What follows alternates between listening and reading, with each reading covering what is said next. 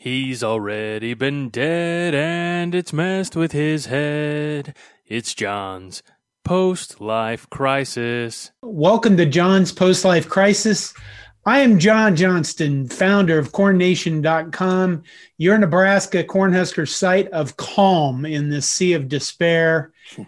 If I, you know, I hope so. If I say it enough, maybe I'll start believing it. This episode, I'm joined by Scott Dochterman, who covers Iowa football for The Athletic. And Iowa comes into this game with Nebraska on a three game win- winning streak. They lost their first two games of the season to Purdue and Northwestern, and then they they really beat up on Michigan State, Minnesota, and Penn State in the last three games. Why, Scott? Why why the turnaround? Are, are they just is this a sign that Iowa football is is playing well, or is this a sign that they played three really sad teams in a row? I think both could be the, the same case, frankly. Uh, I, I do think you almost have to look at it individually. And when you go back to the very beginning of the season, Purdue creates so many problems for Iowa's defense. It's really the only team in the league that does this. It makes Iowa defend every blade of grass and it doesn't care about running the football. So Iowa, which is a two two gap system defensively, always struggles with Purdue because Purdue is so geared toward just airing it out and throwing it all over the place. And when you have a David Bell on the field, then forget it. Uh, Penn's uh, Northwestern was the typical Iowa Northwestern game. It was a slugfest. I dare say, though, if seven if they're up seventeen to nothing at home with seventy thousand people there, it might have had a different outcome. But Iowa has a young quarterback, which same thing we saw this weekend with the Graham Mertz uh, from Wisconsin against Northwestern. You know, Iowa. Um, you know, played well, especially defensively, and you know, 21-20 lost, and interceptions, three interceptions by the quarterback really cost them. And then the last three weeks, you saw a team that got better. And Iowa, that's why Iowa always plays a team like Northern Illinois or Western Michigan to start because they just build towards the start of the season. And and uh, you know, I do think that Michigan State, Penn State, and and Minnesota, at least on one side of the ball, are, are sad sacks. But at the same time, Iowa is playing well. They're running the football well. They've got a great defense, and uh, you know they they they've got one problem area. It's quarterback. If that thing was solved, or if they had Nate Stanley again, uh, they would be probably a top ten team. I think. Wait, Iowa a top ten team? If Nate Stanley was there, or if they had a better quarterback, because I think they would have won those first two games and then they'd okay. be five and zero, and and that. I don't think three and two gets you in the top ten or anywhere near it, but but I do think that that one position is a huge detriment. And I thought, you know, everybody talked about how oh, you got to replace a guy who threw 68 touchdowns, and that's a big deal. And I just thought Spencer Petras would be a little bit better. So, what is the deal with him? I mean, I've watched the Northwestern game, Iowa game. I do like watching Big Ten football. I like watching other teams even the the rock fight that is Northwestern football on a weekly basis, mostly because they execute well. You know, their defense is excellent. Uh, what is the deal with Spencer Petras? I he's he he's looked kind of well streaky. Let's go with streaky. Yeah, he's he's very very inconsistent, and and I think part of it is, you know, there there are a couple of issues. One he locks on to receivers. He's he's the speed of the game seems a little too fast for him, and uh, he, has been inaccurate. Now I'll say this: his last game was probably his best because he was a game manager. He hadn't even been that in his first couple of games, and so that's really created some issues because Iowa actually has some decent receivers, so that makes it a an, an issue for the Hawkeyes that um, that you know a couple years ago they didn't have any. Now they actually do, and and you know he's forcing the ball to the middle of the field a little too often. But you know, can he grow? Can he make those strides? You know, I don't know yet. I, I'm I'm not going to go and say yes, he's got he's going to be there because by gosh, he's going to get there. And no, I'm not going there. I think he's I think he's okay. Um, I think he's he's still got some room to improve and if he can get there, then this team's going to be very formidable in, in every game it faces the rest of the way. So Tyler Goodson's already got 453 yards and six touchdowns. Uh, can can Iowa ride him? I mean, we're talking about this season right now, not not this Nebraska game. We'll get to that to, in a minute. But can Iowa just ride Tyler Goodson, or is there more to the offense? Yeah, it's him and Mekhi Sargent. They're kind of a one-two punch. I mean, Mekhi's at over 300 yards rushing as well. He had 100 yards last week, and and they've been a really nice one-two punch. And really, this zone scheme that it really created a lot of issues for Iowa in the offseason. People were really wondering if, if they need to punt on this because it just gotten stale. Well, they livened it up with certain different kinds of looks and formations and uh, movements. And now it's it's operating at a level that hasn't been seen for a while here. I mean, because they have they've now crossed 175 yards in four out of their five games. They're very, very physical. They're hitting their reach blocks. And a lot of that is before they didn't have a lot of motion, um, in, you know, pre snap motion, at least from jet sweeps or, or even tight ends. Now they're incorporating more jet sweep motion, which is holding the linebackers at that second level and forcing them to watch just a little bit longer. And then they're having a little more backside blocks uh, by tight ends and fullbacks. And it's enabled this running game to really take off because they've got two of the better players of their positions in the country and Alaric Jackson at left tackle and Tyler Linderbaum, who I will argue is the best center in the country.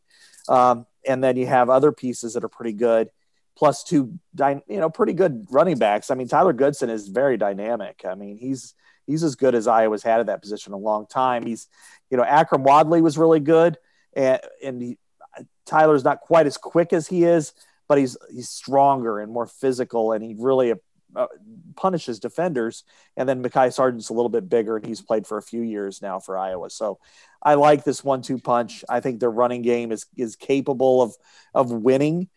Um, it's just can the quarterback prevent himself from making mistakes? Because uh, you know they've got a couple of difficult, challenging matchups. I would argue the rest of the way. So I'm going to take this directly out of the the game notes, but uh, the Hawkeyes feature one of the Big Ten stingiest defenses, allowing just 319.8 yards and 16 points per game. In its three game winning streak, Iowa has limited the opponents to 11.7 points per game, less than 12. The Hawkeyes rank in the top 20 nationally in rushing defense, pass efficiency defense, total defense, and scoring defense. Defense on the defensive side of the ball.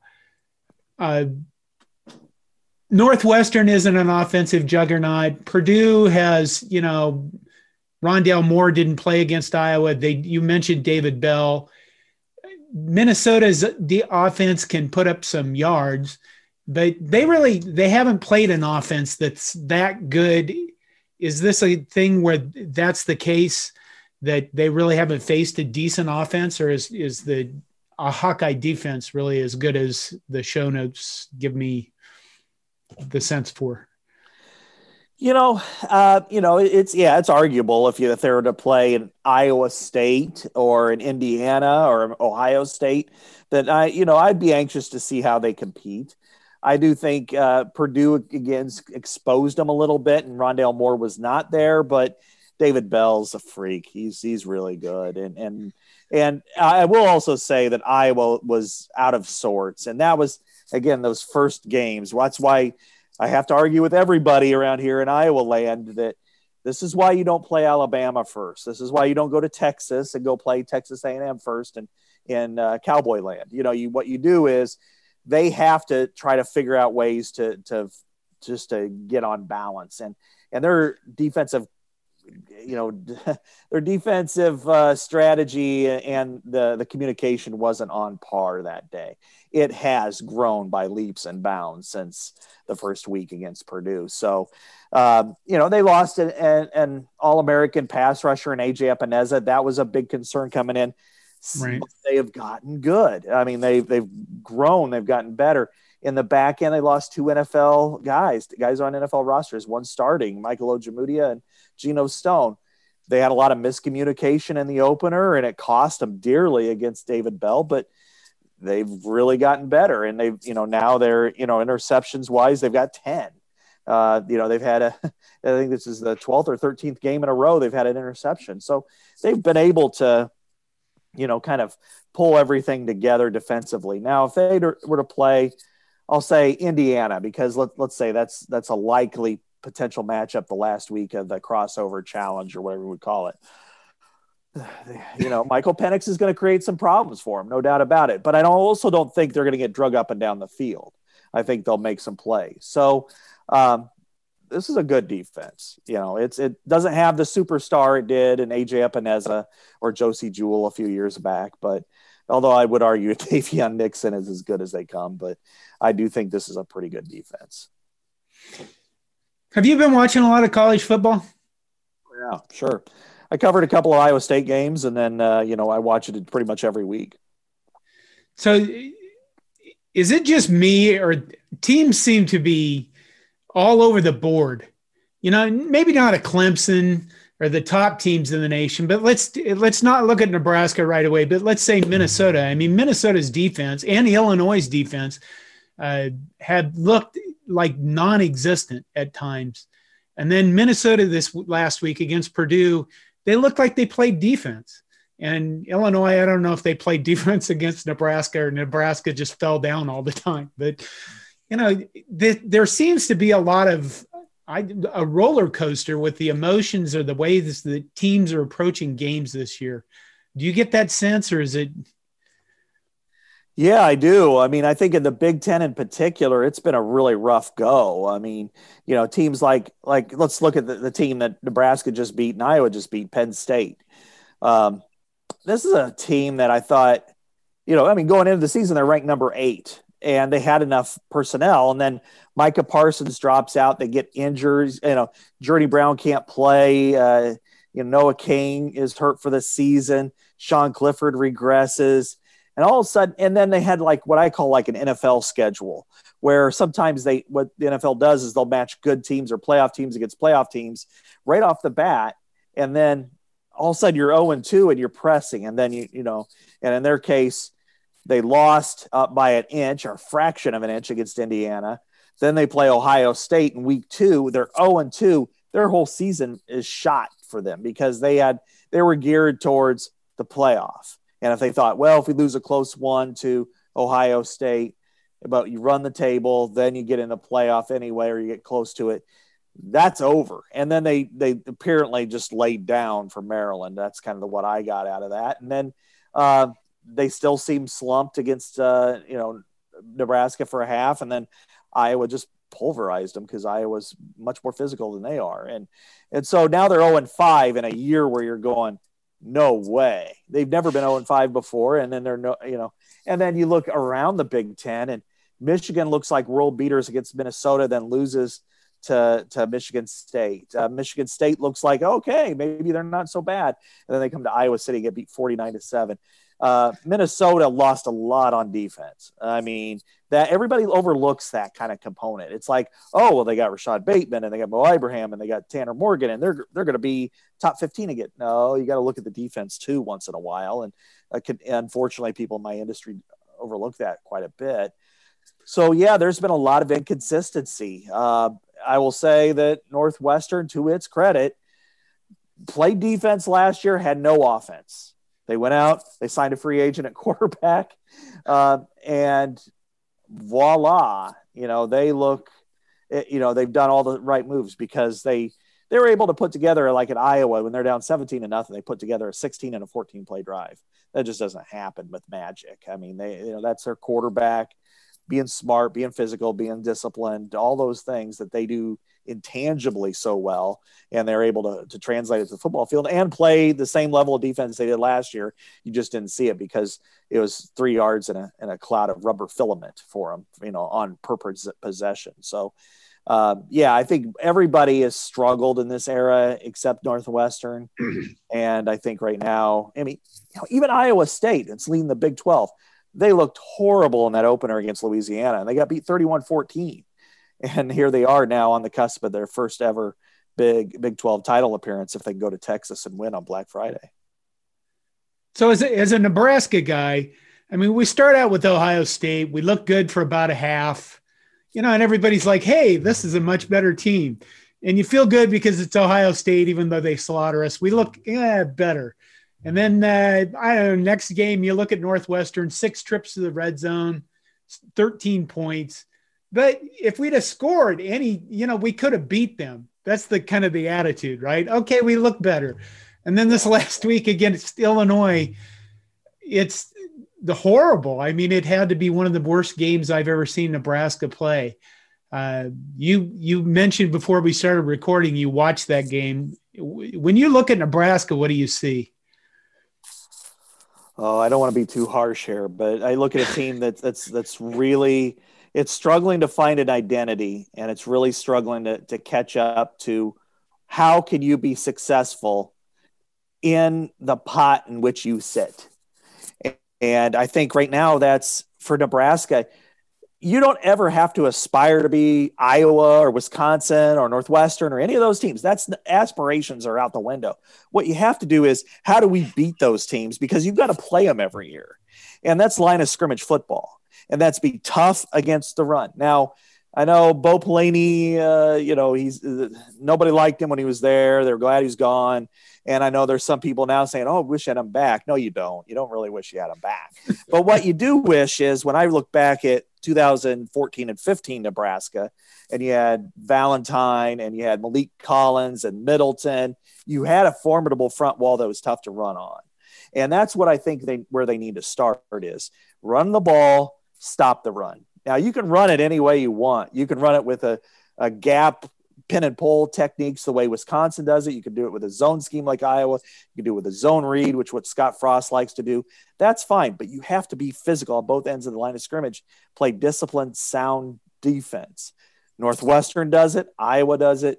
Wisconsin does it. Nebraska doesn't. Nebraska hasn't done it for a long, long time. Then if you can do all of those things, that's when the differences come in for skill position players that they can come in and tip the balance. Okay, I have a four star wide receiver who's Omar Manning and looks like a, a, Greek god, or or you have a quarterback like Luke McCaffrey who can do all these great things.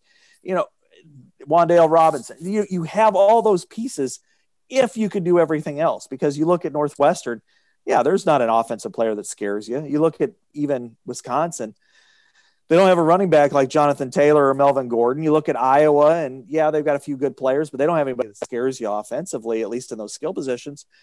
But they will punch you in the face repeatedly, play after play after play. And after a while, you get tired of it. That's what I look at Nebraska and I go, they can't do that. I mean, I was even just compiling last five years. Iowa's five years straight against Nebraska just for preview purposes this week. Iowa's run for more than 1,200 yards. Nebraska's run for 600. I mean, you have a 600 yard difference in over five games, three, 6.2 yards per carry, 3.4. That's that shows up in the win column. Even if the games are close, that shows up in the win column. So I look at Nebraska and I think you, no matter what you want to do, you have to do that. If you can do that, then you can take the next step. Is how do we, if we're solidified here, how can we be better than the other teams? So I, I don't think they've gotten to the square one yet. Adrian versus Luke. what do you think of that? I I think Luke's your guy, but I also think why not? You know, and maybe I, I'm not contradicting myself here, but why not make Adrian Martinez a running back? Get him on the field. Wan'Dale Robinson on the field at the same time as Luke McCaffrey on the field at the same time. You could do so many different things to confuse people because if you do have a quarterback playing running back, you know, who says you can't have two or three or five pitch passes a game? You know, somebody like that just changes can change the dynamics. And if you have both of them lining up side by side in the shotgun, you can do some dynamic things. I like Luke McCaffrey as the quarterback. I think he can do more of what you want to do in that offense. But uh, because he can pass mainly. I think that he's a little bit better passer. But that said, I think Adrian Martinez is too good of an athlete to leave off the field. So I would make sure I get him in somehow. I wouldn't just sit him on the sidelines, but can they do that? I don't know. That's probably more your purview than mine. I, I I think it's a I wonder if it's a it's really a case of of wanting to do it. I you know Bo Pelini had a problem in that his defense wasn't he wasn't going to ever change his defense anytime he was asked about any scheme changes or anything like that. He he would always say that well my schemes aren't a problem my defense isn't and isn't a problem. And then you know melvin gordon would rip off 408 yards in three quarters against him. Right. and that wasn't one, a one-time thing. That was kind of like come on man. Could you not do this in every time you face somebody with a really good running offense? But uh, I wonder if I guess I look at it and I think Scott Frost misjudged two things. He number one, you've mentioned it. He's misjudged what that it took it takes at the minimum really good offensive and defensive line play to succeed in the Big Ten. And we didn't have that. And I we're working on it, but we still don't have it. Mm-hmm. And then I think he's he's when he was hired, he said, Well, the Big Ten will adjust to us. And I think he's slowly learning that you know, that's really neat to say, but it's really hard to do. So uh, I I'd like to see him put both Luke and Adrian on the field at the same time. I mean, what we have right now seems to be surprising to me. I mean, we have a lot of good young players, but they're sparingly used. Xavier Betts, for example, looks very fast, looks very good, but then he only sees the ball three times. You know, you know, you got Wan'Dale and a he's a proven production player, and it goes from like he's not seeing the ball to we're gonna kill him mm-hmm. running the ball. So I I don't know what he's doing. It's not consistent, and like you mentioned, there's no offensive identity to this team whatsoever. So yeah, I mean, I like the skill position players. I think if you were to remove a Wan'Dale Robinson and you put him at Wisconsin or Iowa or, or Ohio State, I think he fits in and does a good job. I think Xavier Betts has an opportunity. I know a lot of people wanted him in high school, and I think he's got an opportunity to be a really good player. And Adrian Martinez in some role, I think same thing, and Luke McCaffrey. But you've got to you've got to meet the minimum standard, and and and maybe it's a it's a really tough spot, I think, for everybody connected with that program fans, media, the program, because there's a, a desire more than any other team in America to be good and be relevant. And it's not there. And you want the quick fix. It's always the quick fix. It's always, we've turned the corner, we turned the corner. And it's like, no, you haven't.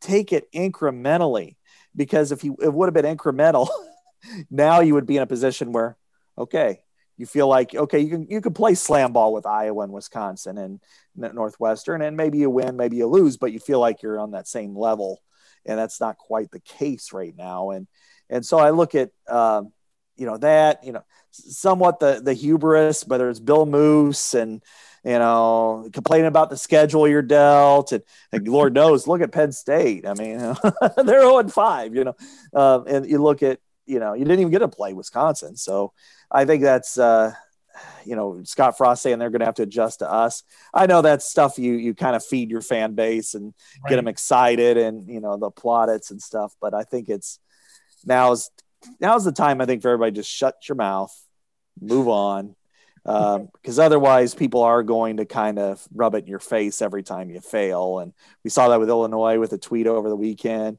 Saw last year with Indiana was really upset and because well, when you when you complain that we shouldn't have to play Ohio State every year, we should play the Indianas more often, and then Indiana comes and smacks you in the mouth, and yeah, they're they're not going to take kindly to that. They're you know it's just the history is of Indiana and Illinois with Nebraska is not the same as K State, KU, Iowa State, and you know they mm-hmm. don't have those century old you know poundings to to recall the fan base. They don't you know that all they have is what's happened the last ten years so you have a well-disciplined team led by the longest tenured coach in FBS against probably the youngest team in America still. Mm. And a coach who's still trying to find his way. Do we even need to talk about what's going to happen in the Nebraska Iowa game on Friday? Or, I mean, does that sum it up?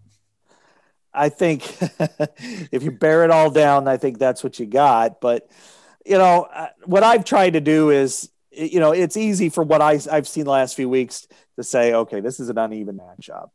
However, how can it not be? because I think a couple years ago it was an uneven matchup. I think last year was an uneven matchup, but how did it become close? Well, I think that's where if field position plays a role, I think that's where if Iowa runs for three yards, three yards, three yards, and punts, I think if that's where there's an interception a turnover, if the quarterback looks bad for Iowa, then Nebraska can make it a game. And then if you make it a game and you get in the second half, and then next thing you know, you got last second field goals, which you did the last few years. Even though Iowa what outrushed Nebraska, you know they had 266 yards two years ago, 225 last year. Even when you dominate the ground game, it becomes a close game, and and it, it's an important series, I think, for both teams. Um, Iowa has a century old rivalries with Wisconsin and, and, Minnesota, which carry more weight per se. But but that said, it's it's a neighborly matchup, and and I think Nebraska, after losing five straight, wants to win. You know, it's a symbol of victory, and it's something that they can hang their hat on. They can say, "Okay, we won this game," and I, so I, I do think it matters to both teams, both programs. Can we can we blame the Iowa or the Illinois debacle on us looking ahead to Iowa? I don't know about that one, but yeah, you probably could. I think it's the first play of the game where you get a, a, a forward pass that's called a, a lateral and uh, then kind of puts you on your heels right away. But no, I, I, and I don't think if Iowa loses, you could say they're looking ahead to Illinois.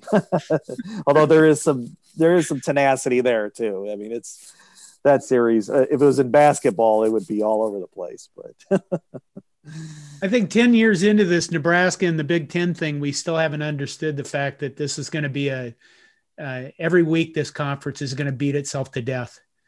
And I, I think Nebraskans honestly are still, we, we still look back and we go, well, we beat everybody up in the Big Eight for all those years. I mean, I'm an older guy and that's how I see it. And it's, it's not like that. It's, it's a very, you know in every sport it's a very competitive conference and i we need to accept that on a certain level. Um, and i i'm not sure you know how far or, at what point we're just going to start doing that so. It's probably when you start to win. You know if you could win some of these games and and uh, feel good about yourselves it's hard to feel good about yourselves when you've lost the most recent game to every single team in your division you know, I mean, and that's, uh, you know, when you've lost seven straight to Wisconsin, five straight to Iowa, two straight to Purdue, you, you've lost the most recent games to Illinois, Northwestern, Minnesota. Then it, then you switch over Indiana, Michigan, you know, Ohio State. okay, I mean, you're piling on. Uh, sorry, man. sorry, but no, I, I mean, it's it's just you're now you're starting to go boy, at least in the old neighborhood, we knew those teams, we knew those places, we had those histories and traditions, and and this place isn't quite as good as it once was, or it doesn't feel that way, and that's really unfortunate and sad. Because yeah, I think everybody understands the tradition that Nebraska has, and that's the main reason why it got in the Big Ten. You know, to kind of come in and and have some memorable games. You know, whether they win or lose doesn't really matter. Just okay, you know, you're playing Iowa on Black Friday with a chance to win the West Division title. That's kind of what I think people were really wanting, or the Legends Division title, even going farther back. That hasn't happened. It doesn't happen for either team, for that matter. But you know that those are the things that people want to, to bring. You know, because are is there a memory from the last from this ten year period that you're going, yeah, remember when we did that? There isn't. And now volleyball has been awesome you know, this is the best league in America. It's not close. And seeing some of those Penn State Nebraska matchups has been fantastic. But I think we're, I think everybody's waiting for this to happen. And until it does, it, it's, you're kind of left with, uh, yeah, maybe we should have just stayed. and that's really too bad. Well, I think the the memory the Nebraskans have is the uh, the last game, uh, your kicker taunting us at the end of the game. So I'm hoping the Nebraska players remember that site and and take it to heart, and we actually see a good football game this Friday. Uh, I don't think I'll ask you for a prediction because I don't know. It's yeah, it's early in the week. That's it.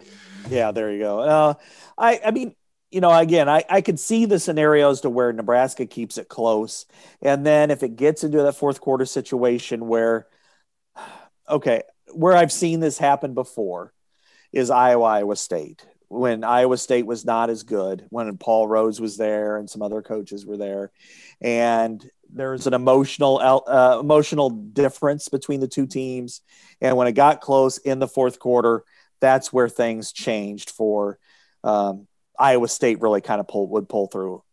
That said, I don't see that with Iowa right now. I mean, they have been they've gone through a lot. You know, this summer was very difficult for this program and for the the players, the fan base, everybody. And for them to go through that in that kind of investment and lose their first two games very heartbreaking fashion, and one of the best players gets an OWI the very next day, there was an opportunity for this program to really just fall on its face and go and be what Penn State is right now. Right. Instead, it really gathered itself. It played hard. It played for its coach, which you know there was a lot of questions whether it would do that, and uh, and it's played well. It's played as well as it has in a long time. So I don't see the emotional drop off on this team like they're going to come out flat or whatever. But I can see mistakes being a, a difference maker. So you know. Predictions. I don't like to make those, especially this early yet. But I mean, I do think Iowa's the better team, and uh, but I do think that Nebraska has a chance to hang in there because the last two years have been, you know, really impressive to me the way Nebraska has played and played hard. And, and you got, if you play hard and you play smart and you do fundamental things right, you put yourself in that, that opportunity. And if, if they could do all those things and still fall short, I think you still got to tip your cap and say, okay, you know, at least they went out and they played hard and played better than they did against Illinois. Let's put it that way. that's that's that's what I'm hoping for, honestly. Yeah. Uh, all right. Thank you for joining me. We'll end there, and uh, thanks for the insight on Iowa and Nebraska and the Big Ten. Uh, you have a good, happy Thanksgiving. Yeah, happy Thanksgiving to you too. Uh, it's been a pleasure to be on, and and uh, I think we're all we all say this where we I think an improving Nebraska is better for the Big Ten as a whole, and uh, we I think we're all under that hope going forward. But there you go. That's a nice thought. Thank yeah. you. all right, this has been John's post life crisis. Go Big Red, and thank you for listening. And happy Thanksgiving to everybody out there too.